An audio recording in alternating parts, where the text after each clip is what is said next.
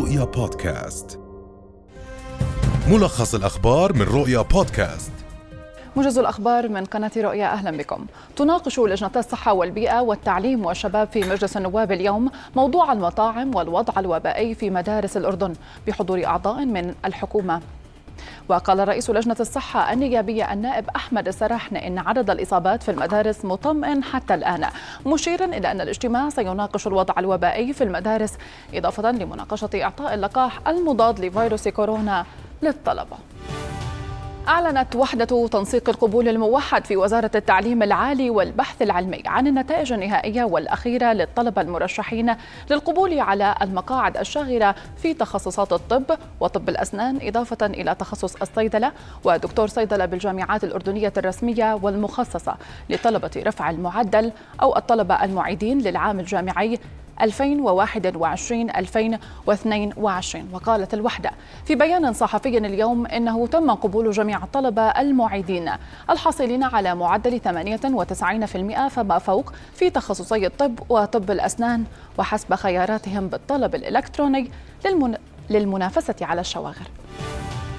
قال أسعد قواسمي ممثل قطاع الألبسة في غرفة تجارة الأردن إن أسعار الملابس الشتوية ارتفعت في الأردن هذا الموسم بنسبة 10% إلى 15% وبين قواسمي أن سبب ارتفاع الأسعار هو ارتفاع تكلفة الشحن خمسة أضعاف في الشرق الأوسط.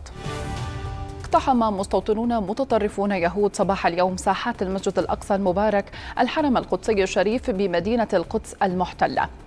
ونفذت هذه الاقتحامات من جهة باب المغاربة برفقة حاخامات يهود وبحراسة وحماية مشددة من شرطة الاحتلال الإسرائيلي الخاصة. المدججة بالسلاح حيث تمت الاقتحامات على شكل مجموعات. وأن المستوطنين المقتحمين نفذوا جولات مشبوهة وأدوا طقوسا تلمودية استفزازية. ذكرت وزارة الخارجية الأمريكية أن الوزير أنتوني بلينكن تحدث إلى رئيس الوزراء السوداني المقال عبد الله حمدوك ورحب بإطلاق سراحه من الاحتجاز وعودته إلى منزله.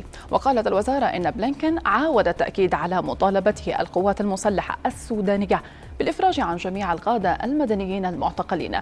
وأعيد رئيس الوزراء السوداني المقال عبد الله حمدوك أمس إلى منزله بعد يوم من الضغوط الدولية المكثفة التي أعقبت اعتقاله من قبل الجيش فيما تتواصل مسيرات الاحتجاج فعاليتها في العاصمة السودانية.